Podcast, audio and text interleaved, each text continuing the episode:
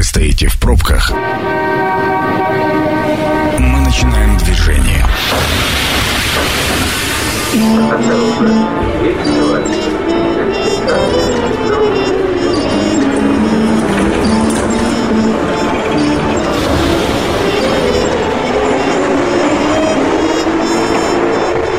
Метро. Главные темы Красноярска. Добрый вечер. Программа «Метро». Сергей Васильев у микрофона. А, метро сегодня выходит в нетипичное время. А, точнее так, у нас сегодня будет два метро, одно из которых выходит в нетипичное время. Но вот собрались мы сегодня ровно потому, что и ситуация, которая произошла вчера в Красноярске, она тоже ну, далеко не рядовая, далеко не типичная. У нас сегодня практически родительский комитет. Разрешите представить моих гостей. А, Наталья Пальчик, директор общественной организации «Красноярский кризисный центр для женщин и их семей «Верба». Наталья, добрый вечер. Здравствуйте. И Олег Окладников, председатель председатель Совета отцов Красноярского края. Олег, добрый вечер. Добрый вечер. Да, э, значит, э, коротко напомню нашим радиослушателям, но я думаю, что все в курсе. Значит, вчера на Минжинского в детский сад номер 31 во время тихого часа пришла э, девушка, ну или женщина, как, значит, официальные представители говорят, с ружьем, с помповым. А, и еще и умудрилась э, выстрелить в стену до той поры, пока ее не обезвредили. Обезвреживанием занимались не сотрудники охранного предприятия «Пересвет», которому детский сад платит 40 э, тысяч рублей в месяц, а, собственно, а, э, воспитательница и преподаватель физкультуры вот этого детского сада. Девушку, значит, задержали. Дальше там, в общем, Следственный комитет уже комментарии свои дал, они такие достаточно официальные. Что касается Росгвардии, Росгвардия сказала, что никаких нарушений не выявлено, проводится проверка. А, от э, Министерства образования мы сегодня комментарии еще обязательно послушаем. А сегодня у нас, знаете, такая беседа, я предлагаю построить больше на рассуждение преступлениях, потому что фактажа, ну вот, э, что мы знаем, да, э, самый главный это вопрос, наверное, на который хотелось бы сегодня ответить, почему у нас так происходит? Э, почему мы время от времени сталкиваемся с такими ситуациями, мы за эфиром уже начали говорить, наверное, Олег, обращаюсь в первую очередь к вам, как-то у нас происходят события, да, какие-то чрезвычайные, у нас э, начинают звонить во все колокола, мы начинаем ужесточать там, э, там проверки, контроли различные, там, э, любое ЧП возьми, особенно там с образовательными, там, дошкольными учреждениями, там, со школьными стрелками, там, я не знаю, с происшествием в детском саду в, в Нарьян-Маре в 2019 году, да, после этого там трубили, звонили, все, безопасность, безопасность, но тут совершенно спокойно незнакомый человек приходит в детский сад. Более того, для понимания, Э, я сообщу о том, что сегодня отправили нашего корреспондента а, в качестве э, проверки. Он пошел по детским садам, а, представляясь вымышленными именами, э, для того, чтобы его запустили в детский сад. Вот в шести детских садах ему отказали, и это по горячим следам. Но в седьмой-то его пустили – Угу. Понимаете? Почему а, так происходит? Почему да. Э, бдительность, э, нашей бдительности хватает на какое-то короткое время? Вы знаете, тут два, два момента, значит. Я выделяю тут две, два, э, два аспекта проблемы. Один – это нежелание следовать регламентам. То есть вырабатываются некоторые регламенты, они принимаются, они утверждаются в, какой, в какой-то форме достаточно твердые, все их знают, все их понимают, но со временем, через небольшое время, к сожалению, может быть, это из-за того, что тренировки не проводятся никакие, может быть, учебные тревоги не проводятся, которые хотелось бы, наверное, проводить, да, хоть это не, не очень приятно, но вот мы все столкнулись с тем, как здесь у нас э, с полгода назад э, школы эвакуировали, ну, да, да, массово, то есть это фактически тоже была как бы тренировка такая, да, э, не такие тренировки, но плановые тренировки обязательно в детских садах необходимо проводить, чтобы следование этим регламентам было, это первое. А второе, второе, э, к сожалению, к сожалению, у нас в обществе отсутствует бдительность и неравнодушие. Вы понимаете, в чем дело? То есть из открытых источников известно, что воспитатель э, увидела ружье, торчащее у этой девушки из-под верхней одежды. Ну да. Понимаете, то есть это ну, то есть она же его не материализовала где-то там внутри садика, она с ним шла по улице, то есть ее видели. Это подозрительно. Ну, возьмите палку, засуньте ее себе под одежду и попробуйте с палкой просто походить, это подозрительно смотрится, да, и никто не, по, никто не спросил, никто не, не дал сигнал, никто не остановил, не спросил, девушка, вы куда, что, что с вами, там, может, проблема какая-то у человека, может, со здоровьем проблема. Тем не менее, девушка дошла до детского сада, вошла туда, а, мы, ее мотивы мы пока не знаем, они нам не открыты, да, мы можем там предполагать многое, да, и так далее, но мы знаем то, что из открытых источников известно, а известно, что человек, человек с оружием а, проник на территорию детского сада, вот, э, ну, как бы уже не в первый раз на территории нашей страны, вот, и то, что вот ваш корреспондент прошел, я вам скажу, что в нормальное время, когда вот не, таких ситуаций не бывает, я, наверное, из семи садиков шесть зайду, вот, таким образом, если мне будет нужно, вот, то есть это, это абсолютный факт просто, вот, к сожалению, естественно, угу. бдительность нужно повышать. Но кроме, кроме бдительности, хотелось бы еще и понимать, а каково состояние, ну, вообще как сегодня охраняются школы, а, детские сады? Ну, я, я вам скажу, как э, я и в школах, и в детских садах бываю регулярно, и э, вижу, э, что, да, всегда есть какая-то, есть охранное агентство, с которым заключен договор там, в школе и в детском саду, да, есть представители охраны, то есть бывает, что он находится прямо непосредственно в детском саду, году, но это как бы такой э, больше, больше формальная такая галочка, больше формальная галочка, которая э, стоит, да, мы вот сделали для безопасности все. На самом деле, на самом деле, кроме вот этих вот э, э средств безопасности, которые как бы заслоном являются, да, охрана, ну, то есть это красная кнопка, да, то есть уже когда, uh-huh. когда что-то случилось, я говорю, во главе угла должны стоять регламенты, регламенты, это правила, это постоянное пошаговое, по, по, пошаговое прохождение каких-то операций. То есть, ну, я уверен, что у нас есть специалисты по а, организации зон различных, да, охраняемых, то есть, которые могут это продумать на уровне города, на уровне, на уровне Российской Федерации даже могут продумать и регламентом это распространить.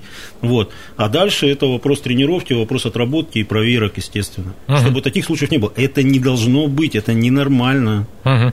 А, Наталья, а, вопрос вот с психологической точки зрения Э, ну, во-первых, мы зачастую слышим историю о том, что, э, ну, глупого человека его же как бы по походке не определишь, да, то есть если человек замыслил чего-то, да, уж если я чего решил, то выпью обязательно, как у Высоцкого. Это один момент. И второй момент, есть же, существует теория о том, что чем более закрытое пространство, тем больше в него начинают, простите за сленг, ломиться люди, как раз у которых там по весне всякие обострения, ну, я не про, не про девушку сейчас, да, я же не знаю, есть у нее обострение или нет. Но всякие ненормальные люди начинают вот как раз пытаться проникнуть, э, чем больше закрываешься, тем больше желание туда попасть. Так ли это на самом деле? Ну, мне кажется, вообще, в принципе, идея делать максимально закрытыми все учреждения, она не очень такая здоровая будет. Ну, надо соблюсти этот баланс, конечно. Где есть э, нормы, я не знаю, там, ну, сканер хотя бы на железное оружие, там какие-то такие очевидные вещи, которые можно поставить. Ну, в большинстве школ уже поставили. Вопрос, как мы через них проходим или не проходим, там, действительно, как она реализуется. Но поставить во многих школах поставлены они.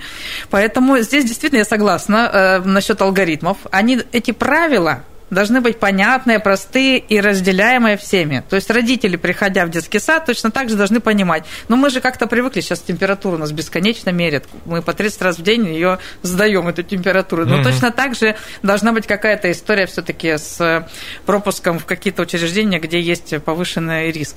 Но при этом, мне кажется, все-таки нагнетать вот эти истории, что давайте сейчас железные решетки везде поставим, там тройную пропускную систему, тоже они не дают. А, от больного человека человека, действительно, от человека, тем более даже бывает не столько больного, сколько ну, с э, очевидным злым умыслом, он может продумать стратегию там, и э, реализовать ее. Поэтому здесь не, застрахуешься такими очевидными вещами. А вот э, насчет внимательности, да, а насчет э, отношения неравнодушного людей, которые э, идут, да, действительно, кто-то мог ее заметить, но другое дело, что делать? То есть идти к ней, задавать вопрос, что там у вас торчит из-под полы, тоже как-то, наверное, можно получить этим же ружьем. А какой-то понятный механизм всем, да, то есть он звонит в тревожную кнопку там или на вахту этому сотруднику ЧОП или что-то. Ну, то есть какой-то понятный алгоритм, когда мы действительно привыкаем к каким-то вещам, что живем мы действительно в век, когда угрозы есть вокруг нас, но надо все-таки с одной стороны соблюдать ну какую-то гармонию, что ли, вот этих ограничительных мер и все-таки здравого смысла. Потому что можно, конечно, там железные бетонные стены и все остальное, а можно все-таки делать так, чтобы родители друг друга больше в лицо узнавали, как-то их объединять какими-то совместными делами, чтобы мы понимали, кто идет в садик. Это вот с этой группы, это с этой группы. Угу. Мы лица примелькались, мы друг друга знаем. В маленьких садиках, конечно, даже та же бабушка Чоповская или какая она там сидит на входе, она их в лицо практически всех родителей знает. Я по своим детям тоже могу сказать, что я прихожу в садик что-то принести, мне говорят, а, вы вот там из той-то группы. В лицо знают. Это тоже же степень безопасности определен. Угу. Поэтому здесь я бы здесь делала какие-то усилия еще и не только на ну, такие вещи, там, как металлоискатели, что-то еще, а на какие-то на коммуникацию с родителями и их взаимодействие друг с другом, с детьми, чтобы мы просто понимали, что это наше там, такое сообщество, мы все друг друга знаем. Ну, должны, по крайней мере, знать не только в, по переписке в, где-нибудь в WhatsApp, в Viber, да, mm-hmm. там в Telegram, но еще и желательно желательно там лицом примелькаться. А еще один вопрос, э, начну издалека. Э, коллега говорит э, после новости вчерашней, подумал, слава богу, что ребенок болеет, что даже зная, что не в нашем саду произошло, что я его не повела в сад а, это, ну, как бы чрезмерная тревожность на фоне вообще происходящего в, ну, в мире, она, она как бы понятна. А как вообще бороться с такой тревожностью? Как э, успокоить? Ну, понятно, что везде, всюду ребенка не подстрахуешь, да, и мы э, сегодня давим детей чрезмерной опекой, ну, мне так кажется, со стороны. Но вообще, как вот родителей в первую очередь настроить, чтобы они чрезмерно не волновались? Конечно, здоровый родитель равно здоровый ребенок. Поэтому если родитель сам будет э, психологически э, ну, нормальном рабочем состоянии, то у него есть все шансы поддержать ребенка. В аэрофлоте, когда мы летим, говорят, в экстренной ситуации оденьте маску сначала на себя, а потом на ребенка. Поэтому родителям я бы здесь очень рекомендовала самим сначала успокоиться, потому что ребенка, ребенок успокоится рядом с вами, если вы ему будете говорить, что я там рядом, и рядом воспитатели. Можно не погружать ребенка в детали, подробности всего происходящего. Да, есть там э, люди, у которых там бывают там преступники, есть еще какие-то бандиты, там дети про это все знают. Поэтому здесь э, скорее поддерживать ребенка и давать ему вот эту защиту, опору, которую от родителей они и ждут. А вот самому родителю, как не впасть в панические истории, как действительно вот в том, что сейчас происходит происходит. У многих у нас мы на телефоне доверия сталкиваемся с этим. У многих уже истерики, панические атаки, ну потому что действительно людям сложно самим справляться. Поэтому здесь, э, если вы уже не справляетесь, идите к специалистам. Есть много служб, которые оказывают помощь, это бесплатно в том числе. И есть в интернете очень много методик про дыхание, про то, как справиться, там, досчитать до 10, переключиться и так далее. То есть вещи, которые позволяют э, саморегуляцией заниматься и успокаиваться. Потому что действительно ну, невозможно все в жизни предусмотреть. Всегда будет что-то, ты пошел, поскользнулся, кирпич упал, еще что-то. Поэтому, ну, если мы на это будем настраиваться все время, что сейчас вот, вот что-то произойдет, то мы, конечно, с паническими атаками очень быстро столкнемся. Слушайте, а давайте попробуем копнуть глубже. Откуда вообще э, пришла вот эта чрезмерная опека? Но вот э, мы же все тут э, товарищи взрослые, назовем, назовем это так, да, пришли. Дожившие. Да, при, при, при, пришедшие из Советского Союза, и, как Олег правильно сказал, что дожившие до этого времени, потому что, ну, вот я, у меня картинка из детства, пионерлагерь, Э, Заканском, и у нас на территории пионерлагеря задержание преступника, который заложницы, э, воспитательницу взял там с ножом, в общем, вот такой вот вестерн. Это вот мое воспоминание из детства. Ну и там, что мы творили, это что же? А, но как там и родители нам доверяли, и ну, мы себя вели. Почему вот это произошло? Вот настолько смещение Мне кажется, знаете, акцентов. Я, я вот тоже из Канска, и в детстве мое там прошло, и недалеко не на самых безопасных улицах, как мы там ездили на велосипедах, и что было с нами, это страшно вообще описать, то есть как там под машины подлетали на этих велосипедах, это все на, на реку ходили там, и буквально, то есть родители по, по факту не знали, с какими мы трудностями жизни сталкивались. Вот. И, наверное, вот эта боль, более спокойная обстановка, она как раз, наверное, диктовалась тем, что родители не знали, что с нами происходит. А сейчас ситуация другая, понимаете, э, если взять официальные исследования, да, официальные цифры взять, э, статистики, то э, мир опаснее не стал на самом деле. Так вот стало, о чем речь. Стало, стало это все видно, это стало видно, мы вот, вот ситуация сейчас произошла, мы все об этом знаем, но вы знаете, в этом, как и во всем, наверное, есть и минусы свои, да, с одной стороны, это вызывает тревожность, тревожность тревожность, она же тоже не просто так появляется. Тревожность – это такой аспект выживания, то есть, и, в принципе, когда-то она полезна, тревожность. Ну, то есть, если бы не были люди тревожными, мы бы с вами тоже здесь не сидели на самом деле. Так вот, э, с одной стороны, с одной стороны, это плохо, что да, вот э, настраивают, э, показывают плохое, и люди видят, что да, может произойти плохая ситуация. А с другой стороны, ну, друзья, ну, есть у нас такая штука, мы должны тренироваться, мы должны понимать, что все-таки может что-то произойти. Вы за рулем ездите, ну, то есть я езжу за рулем, например, да, я постоянно осознаю, нет, ну, конечно, то есть кто-то скажет, да, невозможно соблюдать правила постоянно, невозможно осознавать. Но вот я езжу постоянно, осознаю, что я могу кого-нибудь задавить, что детей, которых я посадил на заднее сиденье, если что-то случится с машиной, да, какая-то нештатная ситуация, они могут пострадать. И я каждый раз об этом думаю. И вот, вот, вот что хотите, говорите. Ничего не произойдет. Я езжу столько лет, и ничего не происходит. Или все равно я каждый раз об этом думаю, я трачу на это полминуты времени, пристегиваю детей на заднем сиденье для чтобы понимать, что да, я сделал для их безопасности все. Это правило, понимаете? есть стереотипность мышления. Эту стереотипность мышления нужно вырабатывать себе. Если ты родитель, ты взрослый человек, вот эту вот, э, вот эту, вот, эту вот э, инфантильность, что ничего не произойдет и все будет прекрасно, ее нужно все-таки оставлять за скобками, да, и понимать, что ты отвечаешь не только за себя, но и за своих детей. И я здесь все-таки за то, чтобы все-таки думать о том, что может что-то произойти. И думать о том, что да, надо обеспечивать безопасность. Угу. Я считаю, что это важно. Угу. Наталья, ну а вы э, как считаете, э, согласны с Олегом, не согласны? Ну и с психологической точки зрения, откуда вот в нас вот эта повышенная тревожность? Ну, не знаю насчет повышенной тревожности. Здесь э, тревога, я согласна, не тревожность, тревога и способность, там, страх, там, это простые эмоции, которые действительно помогают выжить иной раз. Если ты страха не испытываешь вообще, ты, ну, как бы не всегда спасешься, так скажем. Но действительно есть вещи, которые, ну, как важно в себе, ну, соотнести, что ли, с реалиями происходящего. Ну, действительно все так страшно. Или что будет самого ужасного, если он поедет на этом велосипеде, а мы не будем знать, куда он поехал? Что? То есть, что я могу в связи с этим, там, например, для меня будет ужасно, что он куда-то там попадет, пропадет, значит, я не буду знать, где он, как его искать. Что я могу в связи с этим сделать? Например, дать ему сотовый телефон, чтобы у него там заряженная сим-карта была и так далее. Я со своей стороны действительно согласна, сделала э, все, что могла в, этом, в этой ситуации. Дальше отпустила его. Это его проба, его риски там, и так далее. Я со своей стороны рассказала там какие-то правила поведения. К чужим не подходить, если мы про мелких там, я не знаю, там с дядями не разговаривать на улице просто так и так далее. Но тоже, да опять и с тетями все эти последние события. Я бы не стал. Ну, то есть какие-то, какую-то грань все-таки, ну, как, какие-то простые вещи, уроки безопасности там с, и родительские и в школе, они, конечно, нужны и важны, и важно, чтобы ребенок это понимал, где эти границы, но и давать ему возможность свои ошибки совершать, это тоже важно, иначе мы так и будем за ним бегать, караулить из за угла, где он, что он происходит. Это программа «Метро». Авторитетно о Красноярске.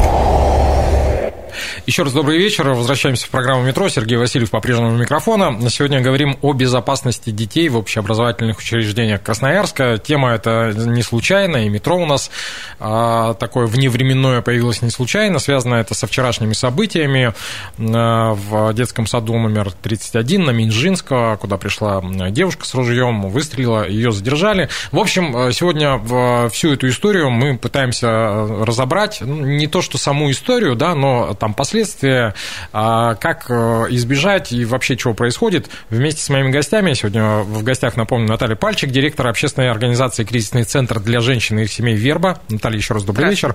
И э, Олег Окладников, председатель Совета отцов Красноярского края. Олег, добрый вечер. Добрый вечер. А, знаете, э, про официальные комментарии мы уже сегодня говорили. Хотелось бы сейчас э, послушать э, комментарии от заместителя руководителя Главного управления образования города Андрея Сигида о том, как вообще, э, какие нормативы существуют и как у нас осуществляется охрана образовательных учреждений. Остановка по требованию. Первое, что нужно сделать охранник, свериться паспортные данные. Второе, это, безусловно, человека обследовать металлург. Это предусмотрено условиями контракта по охранному предприятию.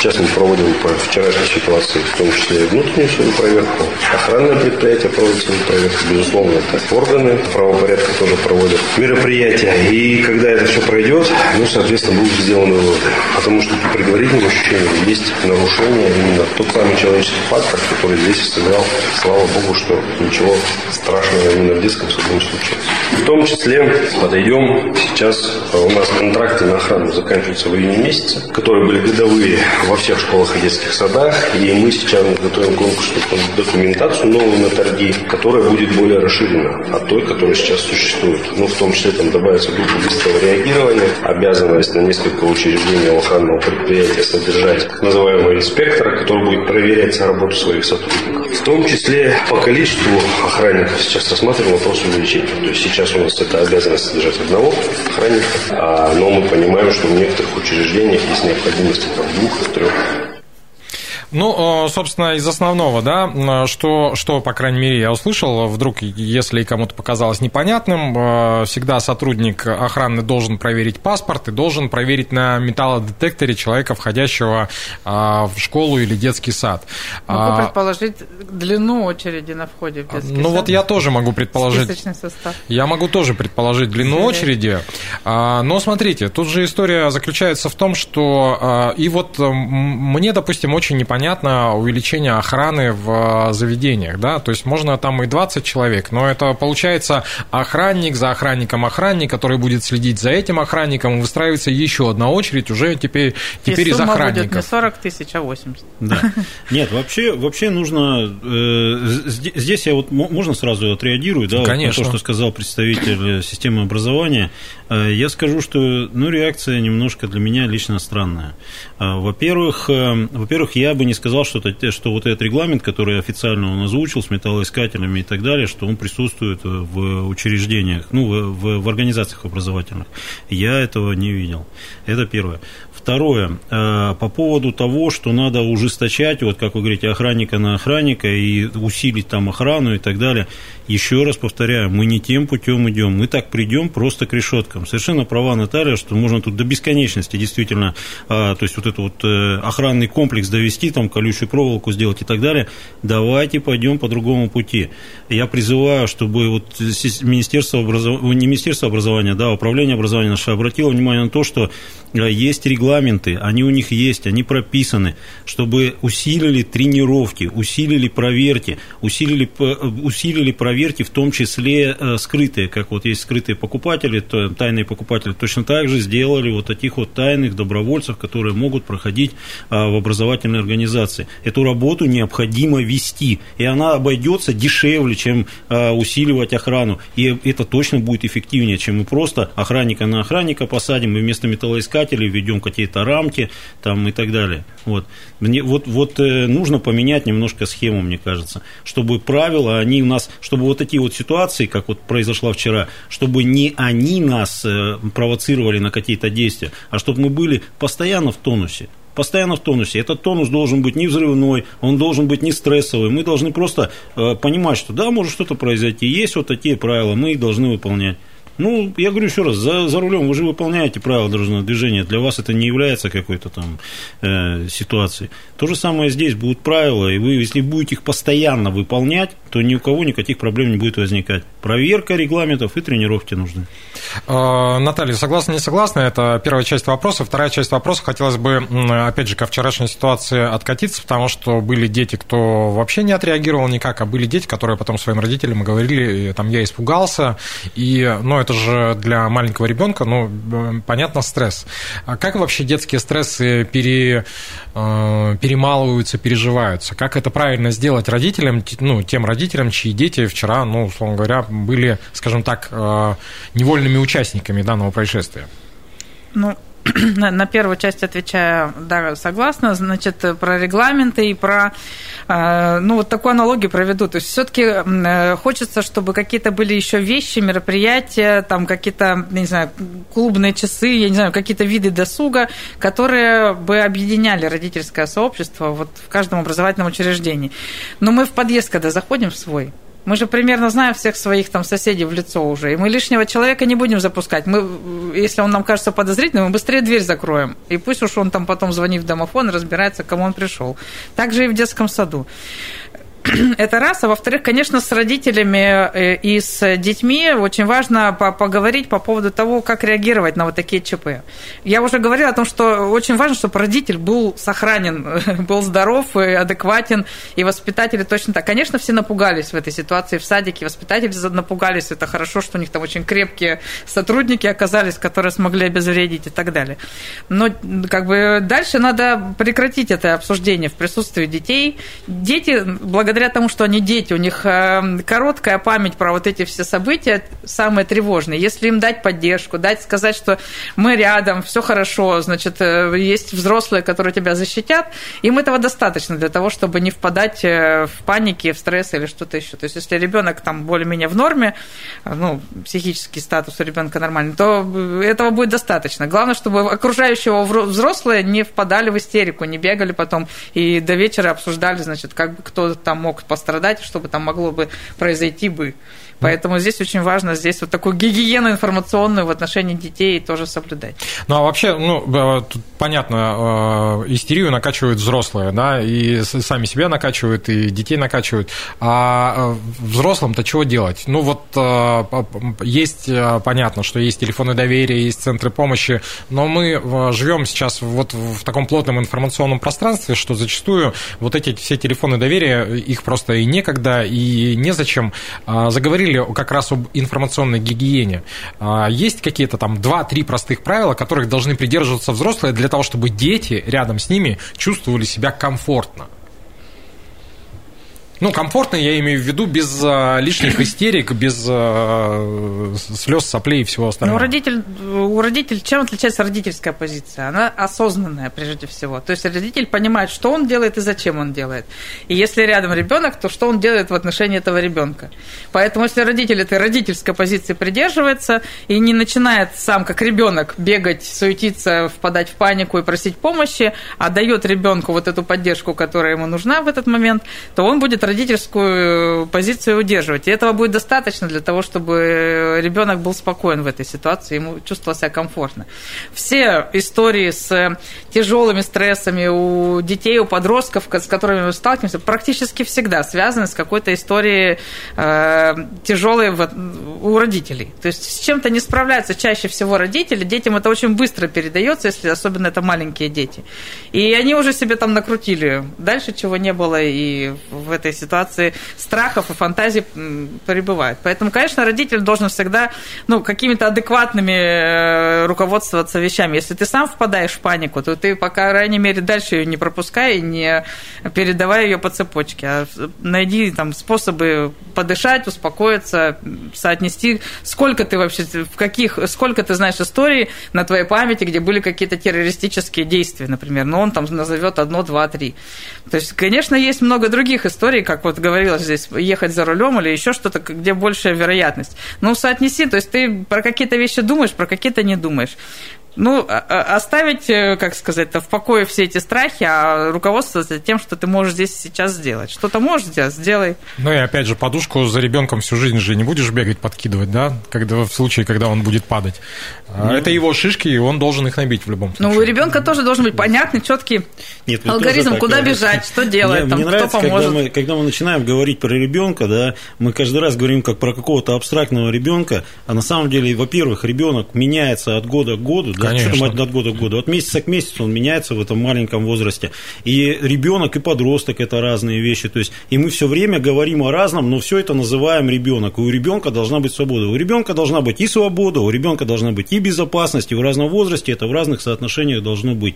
Я бы, знаете, еще хотел вот на что, на что обратить внимание. Мы сегодня говорим, да, вот об этой ситуации, э, поговорили о родителях и о том, что, да, действительно нужно общаться в родительском сообществе. Э, мы э, забыли поблагодарить вот этих вот героических воспитателей, которые действительно, они проявили настоящий героизм они ее не просто остановили, они ее обезвредили. И здесь, хоть это они не должны были сделать, хоть это и будут проверки, но вот этих людей мы должны вот этих людей чтить, мы должны этих людей наградить, поощрить и так далее. Даже если это не в их обязанностях было. И наоборот, именно потому, что это было не в их обязанностях. Они этот героизм проявили и спасли детские жизни. И за это им огромное спасибо. Вот я от родительской общественности вот это хочу сказать. Угу.